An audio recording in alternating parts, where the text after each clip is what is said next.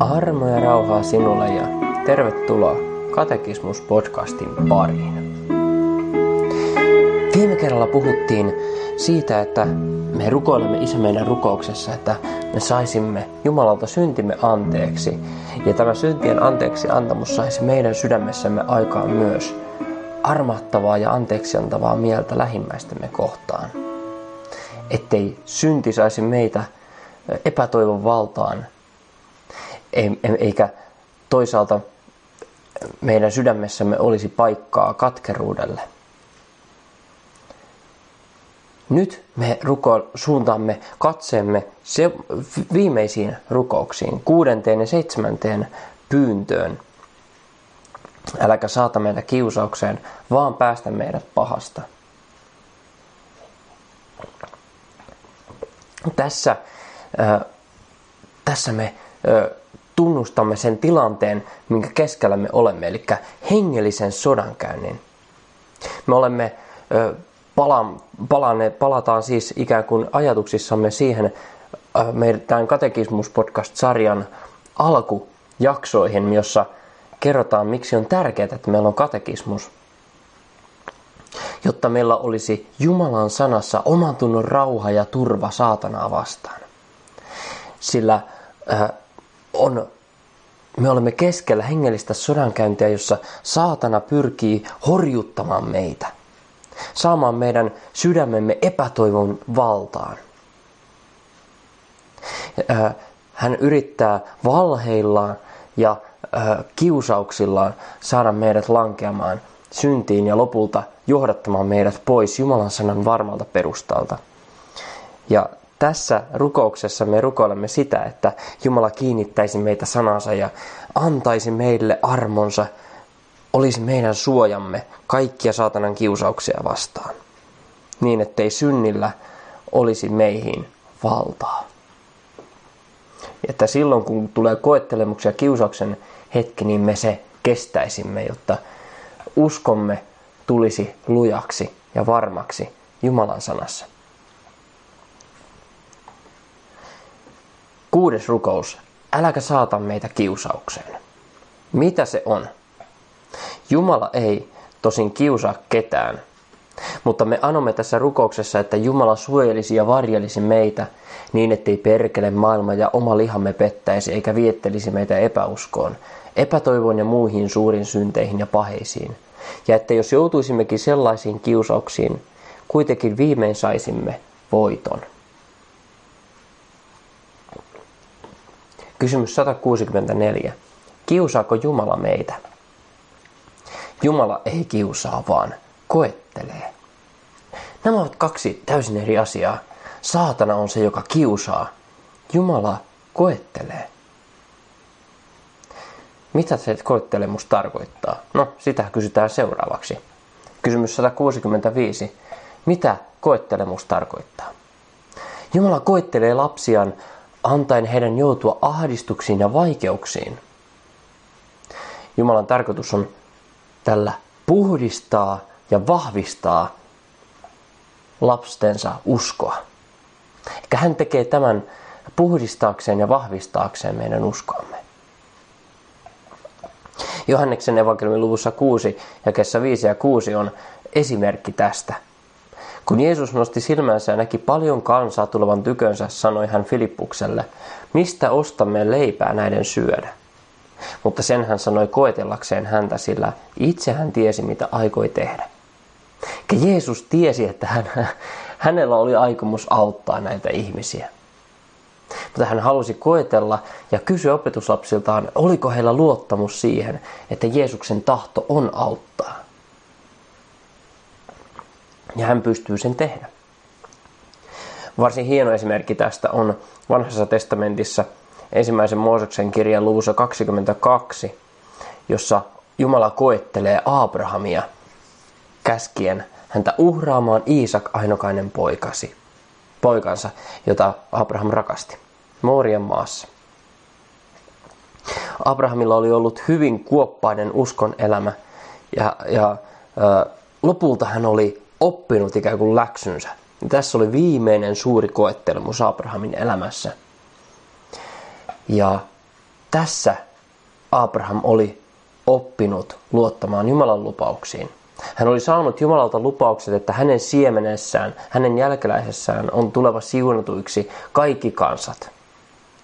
Hän saa suuren, hän, hänestä, hänen, hänen, hän saa paljon jälkeläisiä ja äh, Iisak oli tämä lupauksen lapsi.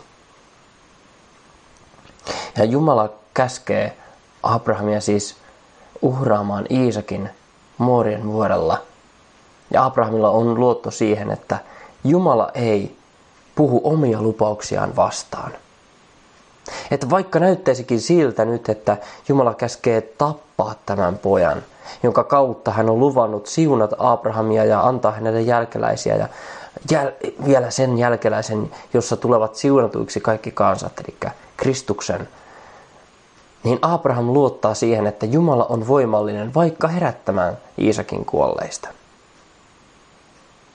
No, lopulta Iisakin ei tarvinnutkaan kuolla, sillä viime hetkellä, juuri ennen kuin Abraham ehti iskeä poikaansa alttarille, niin Jumalan enkeli tulee alas ja osoittaa Abrahamille, että tässä vieressä on oinas, jonka Abraham ottaa kiinni ja uhraa Iisakin sijasta. Ja tässä on, tässäkin on esikuva Kristuksesta, siitä Abrahamin jälkeläisestä, Abrahamin siemenestä, jossa me saamme ja kaikki, koko maailma saa siunauksen, Jumalan armon ja syntien anteeksantamuksen siunauksen, ja joka kuolee meidän puolestamme niin kuin se oinas kuoli Iisakin puolesta. Kristus on sellainen Jumalan karitsi, joka kuolee meidän puolestamme ottaa kantaakseen maailman synnit.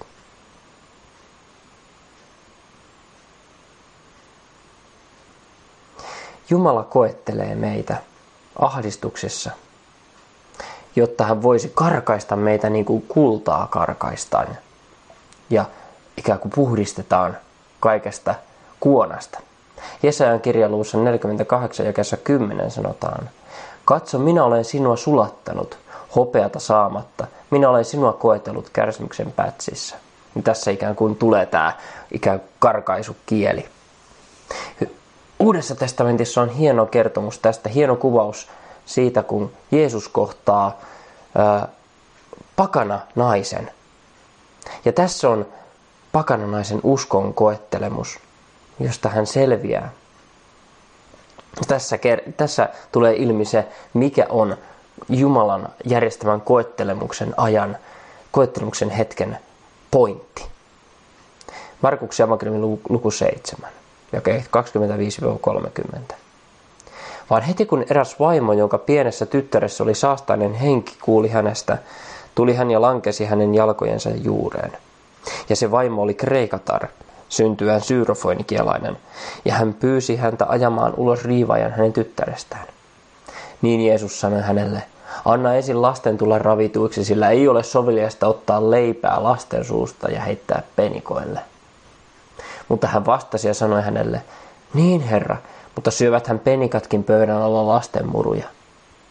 Ja hän sanoi vaimolle, tämän sanan tähden mene, riivaaja on lähtenyt sinun tyttärestäsi. Ja vaimo meni kotiinsa ja havaitsi lapsen makavan vuoteella ja riivaajan lähteneen hänestä. Tässä siis tulee tälle naiselle koettelemuksen hetki. Näyttää siltä, kuin Kristus ei välittäisi hänestä ollenkaan. Sinulle ei kuulu minun armoni ja minun siunaukseni. Sinä et ole minun kansaani. Sinä olet pakana, syntinen. Ja tämä nainen vetoaa, että saattaa olla, minä olen pakana ja syntinen, tämä on totta. Mutta saavathan koiran pennutkin Herransa leipiä, joita tippuu lasten suusta, lasten käsistä pöydän alle. Herran armo kuuluu minullekin. Hän on sen luvannut. Ja tämä on se, millä tavalla nainen selviää tästä koettelemuksen hetkestä ja jolla Kristus empimättä sitten tot, myöskin osoittaa tämän lupauksen pitävän paikkansa. Jokaiselle kuuluu Jumalan apu. Tässä on se pointti, että emme me osoittaudu voimakkaiksi, kestäviksi ja vahvoiksi koettelemuksissa, vaan Jumalan sana. Jumalan sana on koettelemuksen kestävä, luja ja varma. Koettelemuksissa meitä halutaan kiinnittää Jumalan sanaan. Sen, sen tähden Jumala koettelee meitä, jotta, jotta me seisoisimme sanan perustalla ja tarttuisimme sen lupauksiin. Ottaisimme sen suojaksemme ja varmuudeksemme. Niin, että vaikka koko sydämemme syyttäisi meitä syntisiksi, ja vaikka, vaikka itse Jumala näyttäytyisi vain vihaisena ja tuomitsevana, niin meillä olisi puolustajanamme Jumalan sana, joka varmasti osoittaa, että hänen armonsa ja lupauksensa kuuluvat meillekin. Näin me selviämme kiusauksista. Näin me käytämme oikein Jumalan sanaa koettelemuksen hetkellä. No, kiusaukset ovat sitten hieman eri asia kuin koettelemus. Kiusaukset ovat saatanan työtä. Kysymys 166. Miten kiusaus ilmenee? Se ilmenee siten, että perkele maailma ja oma lihamme viettelevät meitä epäuskoon, epätoivoon ja muihin suuriin synteihin ja paheisiin. Jaakob kirjoittaa ensimmäisen kirjeensä luvussa 1 jakeessa 13 ja 14. Älköön kukaan kiusauksessa ollessaan sanoko, Jumala minua kiusaa. Sillä Jumala ei ole pahan kiusattavissa, eikä hän ketään kiusaa, vaan jokaista kiusaa hänen oma himonsa, joka häntä vetää ja houkuttelee. Tämä on se hengellinen taistelu, joka keskellä me olemme. Perkele yrittää valheilla syöttää meille, syöttää meille valheita ja saada meidät lankeamaan syntiin, esittää syntin, synnin houkuttelevana ja pienenä ja mitattomana helppona ja havittelemisen arvoisena, lankeamisen arvoisena. Ja sitten, kun se saa meidät lankeamaan, se yhtäkkiä kääntääkin kasvonsa ja ääni muuttuu kellossa niin, että se alkaa syyttää meitä syntisistä suurimmaksi joille kuuluu vain Jumalan viha. Se yrittää saada meidät epätoivoon. Välinpitämättömyydestä epätoivoon. Se on saatanan juoni. Ja siihen oma lihamme, sen himot, riemuiten lähtisivät mukaan siihen peliin. Mutta Jumala ei halua meiltä tätä, eikä hän johdata meitä tällä tavalla kiusaukseen. Tämä on saatanan työtä. Jumalan työ on täysin muu. Hän haluaa ohjata meidät Jumalan sanaan. Ja Jumalan sana me asetamme, Jumalan sanan me asetamme saatanaa vastaan. Pietari varoittaa meitä tästä ensimmäisen Pietarin kirjeen luvussa 5, jakeessa 8 ja 9.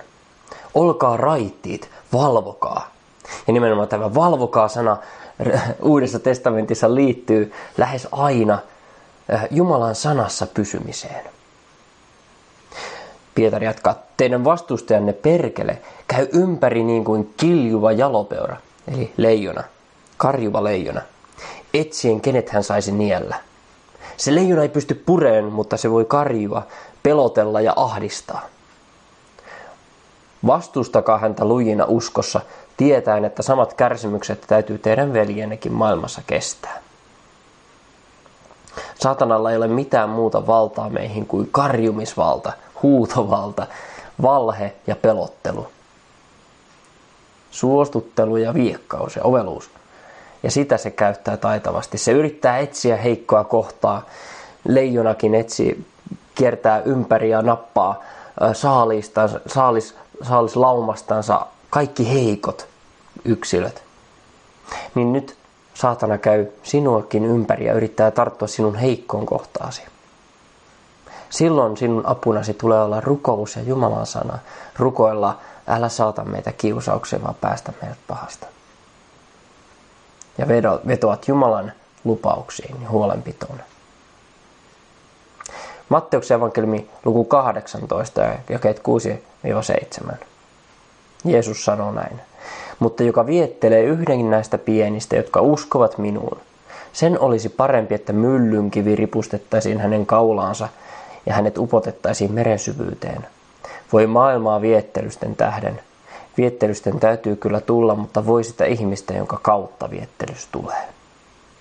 Tässä hän opettaa, että maailma myös on paha ja syntinen ja, keske, ja se, se, se heittää uskovien silmien eteen viettelyksiä ja syntiä. Mutta raamattu, raamattu varoittaa meitä siihen mukaan lähtemästä. Sananlaskujen kirjan luvussa 1 ja 10 sanotaan, poikani, jos synnintekijät sinua viekoittelevat, älä suostu. Se on yksinkertainen neuvo. Itse syntiinlankeemuksessahan tapahtui juuri tämmöinen vietteleminen ja valehtelu. Muistetaan, että, että käärme tuli Edeniin puutarhaan, paratiisiin tai saatana käärmeen hahmossa ja ö, syötti vaimolle, Eevalle valheita, valheita ja ö, viettelevää ö, va, valhetta salatusta tiedosta ja viettelyksen siitä, että Jumalan sana ei pidäkään paikkaansa. Ja näin Eeva otti ja söi kielletystä puusta ja antoi miehelleensä, joka oli hänen kanssaan, ja hänkin söi. Näin saatana sai ihmiskunnan lankemaan syntiin, ja yhä sa- samaa hän yrittää edelleen valheilla ja viettelyksillä meitä kiusata, yrittää saada lankemaan syntiin ja sitomaan kiinni syntiin yhä tiukemmin. Näin se yritti kiusata myös Jeesusta. Matteuksen evankeliumin luvussa neljä Jeesuksen kasteen jälkeen henki vei Jeesuksen ylös erämaahan perkeleen kiusattavaksi. Se oli osa Jeesuksen pelastajan tehtävää, että hän tulee kaikessa kiusatuksi, niin kuin mekin olemme olleet kaikessa kiusattuja. Ja Jeesus paastosi erämaassa ja saatana tulee koettelemaan ja kiusaamaan häntä erilaisilla asioilla. Ja, ja ö, yrittää perustavalla tavalla saada Jeesuksen luopumaan tästä tehtävästään ja lankeamaan syntiin ja lopulta kumartamaan häntä. Ja Jeesus vastaa aina saatanalle Jumalan sanalla.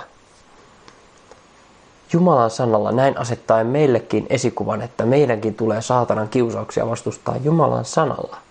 Puhtaasti ja oikein luetulla Jumalan lupauksilla. Ja lopulta hän sanoo, mene pois saatana, sillä kirjoitettu on, Herra sinun Jumalasi, sinun pitää kumartamaan ja häntä aina palvelemaan. Kun Kristus käskee saatana mennä pois, niin saatana joutuu lähteä pois. Me saamme rukoilla Kristusta turvaksemme Jumalan sanan kautta. Kristus karkoittaa saatanan. Joskus pelosta me lankeamme niin kuin Pietari silloin, kun hän seurasi kiinni otettua Jeesusta ylipapin talon luokse.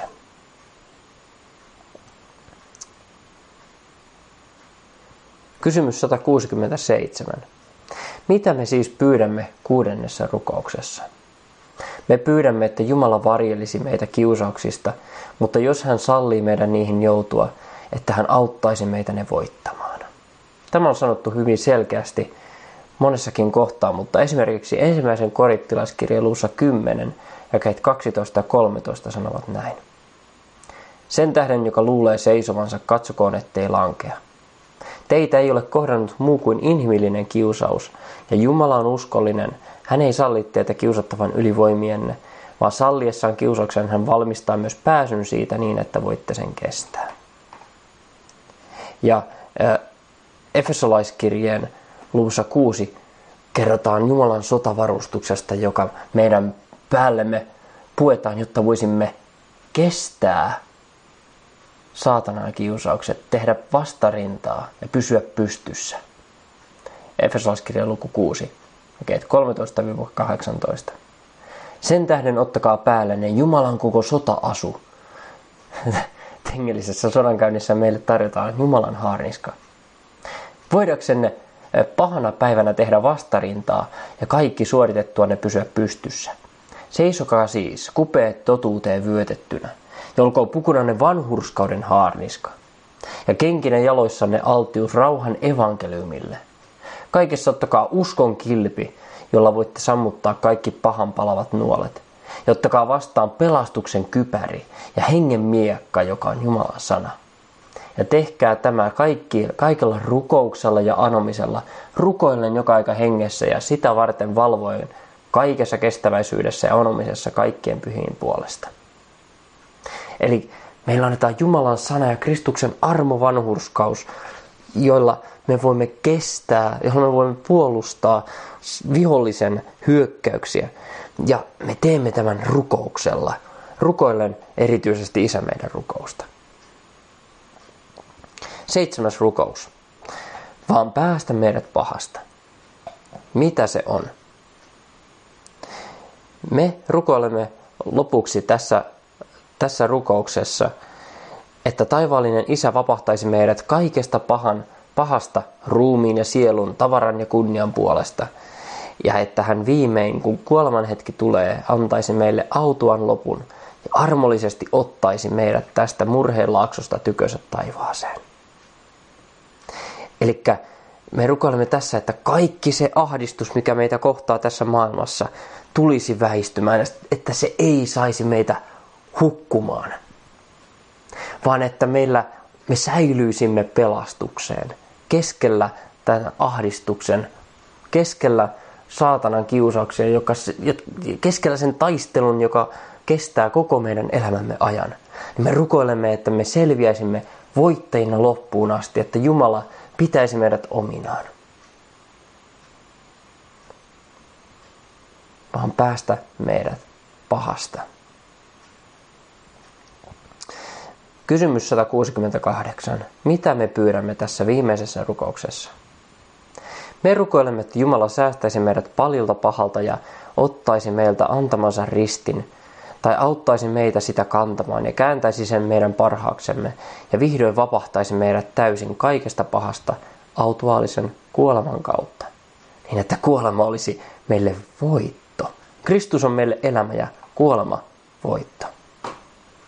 Psalmissa 90 ja kesä 10 sanotaan, meidän elinpäivämme ovat 70 vuotta tai enintään 80 vuotta, ja parhaimmillaankin ne ovat vaiva ja turhuus, sillä ne kiitävät ohitse niin kuin me lentäisimme pois. Kyllä pysyvää onnea ja iloa ja autuutta me emme tästä maailmasta löydä, vaan tämän maailman onnellisuuskin ja, ja se vaiva ja ahdistus, jonka keskellämme osoittaa, että meidät on tehty taivasta varten, taivaan pysyvää, kestävää onnea ja autuutta varten. Sillä meille kuuluu myös se lupaus, mikä psalmissa 91 ja kesä 10 sanotaan. Ei kohtaa sinua onnettomuus eikä vitsaus lähesty sinun majaasi. Ahdistusten kautta meidän tulee mennä sisälle Jumalan valtakuntaan. Apostolien tekojen luvussa 14 ja kesä 22 opetuslapset tulevat rohkaistuksi. Heitä kehoitetaan pysymään uskossa ja tulevat vahvistetuiksi, kun heille sanotaan, monen ahdistuksen kautta meidän pitää menemään sisälle Jumalan valtakuntaan. Se on rohkaisu se on hyvin omituinen rohkaisu, mutta silti se on kehoitus pysymään uskossa, sillä nämä ahdistukset eivät meitä voita, sillä puolellamme on Kristus, joka on itse ollut kaikessa kärsi, kärsineenä, kaikessa kiusattuna, ahdistusta, käynyt läpi suurimmat ahdistukset. Siksi hän itsekin kiusattuna voi auttaa kiusattuja.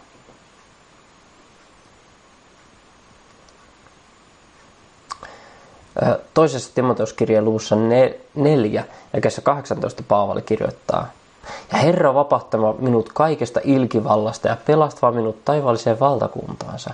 Hänelle kunnia aina ja ihan kaikkisesti. Aamen. Tässä on Paavalin luottamus ja myös meidän luottamuksemme saa olla siitä, siinä, että, että meidät tullaan pelastamaan kaikesta ilkivallasta ja kaikesta pahasta – Herra tulee pelastamaan meidät omaan taivaalliseen valtakuntaansa. Job, Jobin kirjan luvussa 5 ja keissä 17-19 sanotaan, Katso autua se ihminen, jota Jumala rankaisee. Älä siis pidä halpana kaikkivaltian kuritusta, sillä hän haavoittaa ja hän sitoo. Lyö murskaksi, mutta hänen kätensä myös parantavat. Kuudesta hädästä hän sinut pelastaa ja seitsemässä ei onnettomuus sinua kohtaa. Eli Herra, jos Herra rankaiseekin meitä ja johtaa ahdistuksen aikoihin, niin hän tekee sen meidän parhaaksemme. Jos hän haavoittaa, niin hän tekee sitoakseen meidät entistä lujemmin, parantaakseen meidät vielä terveemmiksi. Jos, jos hän lyökin murskaksi, niin hän parantaa meidät entistä kestävimmiksi. Filippiläiskirjan luvussa 1 jakessa 23 Paavali kirjoittaa, Ahtaavalla minä olen näiden kahden välissä. Halu minulla on täältä eritä ja olla Kristuksen kanssa, sillä se olisi monin verroin parempi. Mutta sitten hän myöskin tiedostaa, että vielä hänen tehtävänsä on olla ja julistaa Jumalan sanaa. Ja lopulta rukouksemme on niin kuin vanhan Simeonin rukous Lukkaan evankeliumin luussa 2, jakessa 29-32, kun hän sanoo, Herra, nyt sinä lasket palvelisi rauhaan menemään, sanasi mukaan, sillä minun silmäni ovat nähneet sinun autuutesi, jonka sinä olet valmistanut kaikkien kansojen nähdä, valkeudeksi, joka on ilmestyvä pakanoilla kirkkaudeksi kaikelle kansallesi Israelille. Tämän Simeon sanoo Kristuksesta. Tämä olkoon sinun turvasi, Kristus, Jumalan valkeus, Jumalan armo. Kristus, jonka Jumalan sana lupaa, Kristus, jota me saamme rukoilla avuksi, huutaa hänen nimensä avuksi hädän päivänä ja hän meidät pelastaa. Kristus on meidän apumme kaikkea syntiä, kuolemaa ja perkelettä, maailmaa ja omaa syntistä luontoammekin vastaan. Jää Herra, rauha.